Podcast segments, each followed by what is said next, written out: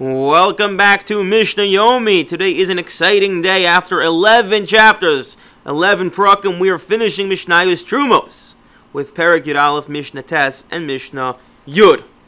One of the themes that we've seen over and over again, not just in Masechtas Trumos, but really throughout Mishnayos Royim, is the concept that Truma, produce that has the sanctity of truma, one is not allowed to destroy, one is not allowed to waste. They can only consume it in the way in which it's supposed to be consumed, either through eating, through drinking, or possibly through smearing, through using anointing oneself. But barring that, one is not allowed to wantonly destroy truma. In fact, it's a mitzvah of mishmeres truma to guard the truma.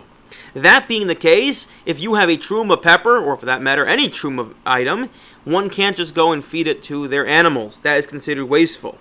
Food's for you. Animals get animal food. You eat human food. Do not feed your truma to the animals. However, what happens? What happens if you have a food that's truma, but it's an animal food?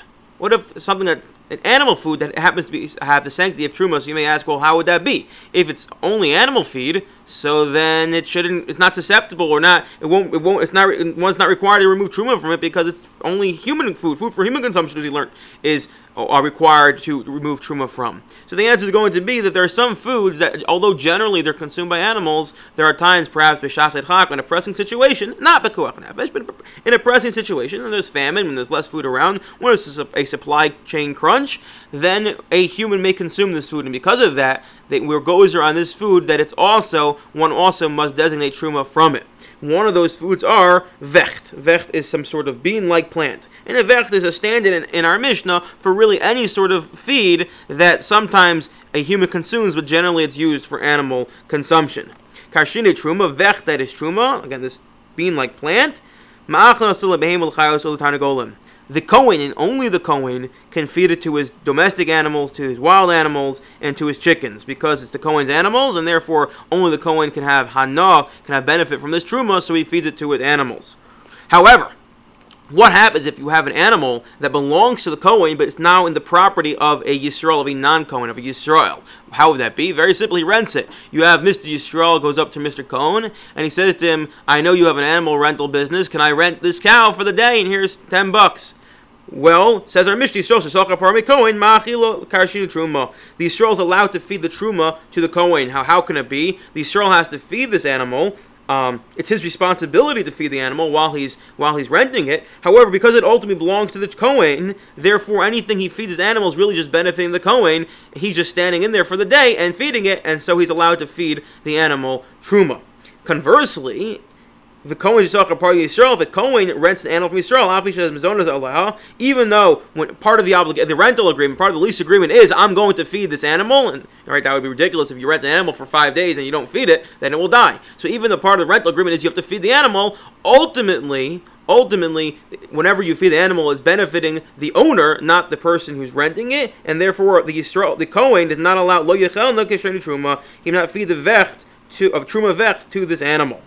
Now here's a unique case. This is a case. It's almost like it's more of a. It's, it's more business-like, less less rental. You have to have a business mind for this, and that's as follows. What if you have an animal? The way the Mishnah calls it is Yisrael Shisham Parmi Kohen. He assesses the value of the cow before he leases it from the Kohen. What's he doing? So essentially, it does as follows. It's a bit of a business proposal. You know, he wants to make perhaps a little bit more money. When Yisrael goes to the Kohen, he says to him as follows: The cow is now worth fifty bucks. What I will do is is I am willing to take to pay back for any for any decrease in value on this cow in the event that it does decrease in value. Which means if I rent it now and in five days from now, for whatever reason, either because the cow gets less healthy or perhaps because the market changes and the cow is worth twenty five dollars, I will I will cover that loss. I will cover the loss and, and pay you back the fifty dollars regardless of what the value of the cow is when I uh, w- when when I return it. And what, what am I getting for that? So obviously it's going to be that if the cow increases in value and becomes $75, well then I will get the increased amount. I will get the additional amount. So basically what he's saying is, you know, it's almost like, like we're, we're buying stocks in this cow. That if it decreases in value, I'll cover the loss. If it increases in value, so then I will uh, I will get I will get the gain and benefit from it.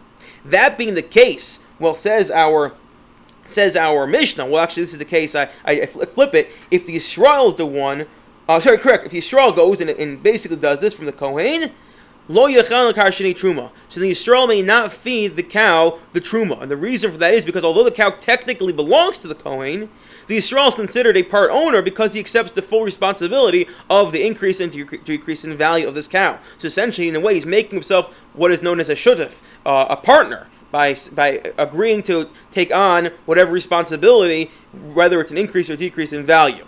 And that, if that's true, then the Kohen is on par Yisrael. If the Kohen does this to Yisrael, machani kashuni trumas. Although we said earlier that Kohen rents a cow from a Yisrael, even though he's it's incumbent upon him to feed it. Ultimately, it belongs to Yisrael, to the non-Kohen. Therefore, the Kohen can't feed a truma. Well, in this case, because the Cohen is accepting upon himself full responsibility for the value of this cow. Therefore, he becomes a part owner, so he could feed it truma because whatever he feeds it ultimately is going, in this case, is going to affect the value of the cow, and thus it's going to affect affect his the outcome of what he's going to uh, uh, make at the end of the day.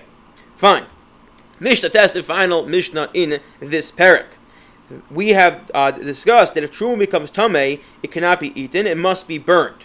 However, when you burn it, a Kohen is allowed to have benefit. In fact, perhaps may even be required to have benefit from the burning. And actually, this burning may be its own separate mitzvah.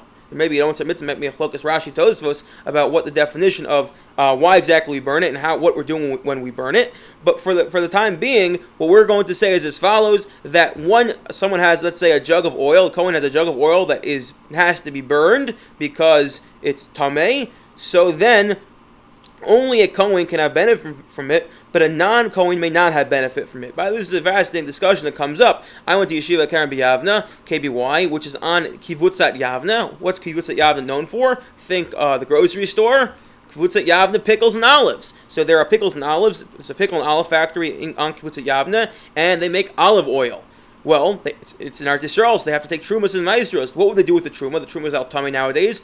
Well, they would bring it to the yeshiva and give it distributed to the kohanim to put in their Hanukkah candles. So I got free oil, which was truma, and therefore I, I was able to burn it, right? Because Hanukkah candles, I can't eat it because it's tame and roll tame, but I can certainly burn it and get the benefit of burning the candles. Thus, we utilized this extra truma. Now, just two points. One is that it ended up being a, more of a hassle because uh, as we all know, the two times a year where there's a religious obligation to spill things is the cup on Seder night has to spill all over the white tablecloth, and also at some point over Hanukkah, when everything looks all nice and pristine, one of those uh, glass cups has to spill over with all the oil and then make everything oily for the next six years. So what the problem is that although normally what do you do? You just clean, kind of clean it up, wrap it up, and throw it out. If it's truma, you can't waste it. It still has to be burned. So it ends up becoming a big hassle because you have to be very careful not to spill. Additionally, there are those who are opposed to this for a couple of reasons, but one of the reasons that I saw brought down was that when you burn this oil, you're supposed to have, well, according to this opinion, you're supposed to have benefit from it. When you burn the Hanukkah candle, what's the one thing we know?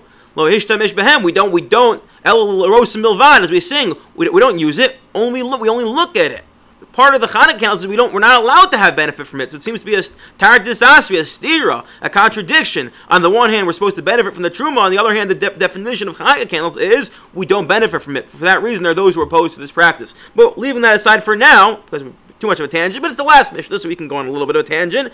Says our Mishnah, although only a Kohen is allowed to have benefit from the burning of the the tame, the impure olive oil, truma oil, there are cases where we allow even others, we allow others to have benefit from it as well, and the reason for that is because this is all rabbinic.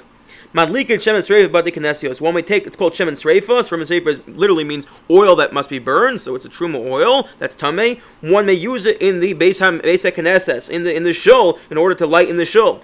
Ubamat Midrashos, or in the study hall, in the base medrash. Umawis Afelin, or even in dark alleyways, which is fascinating. It's, that's considered a public need, and therefore we allow, although normally, again, you're not allowed to we, the Rabbanan decreed a non-Kohen is not allowed to benefit from it, but for public needs, one is allowed as well.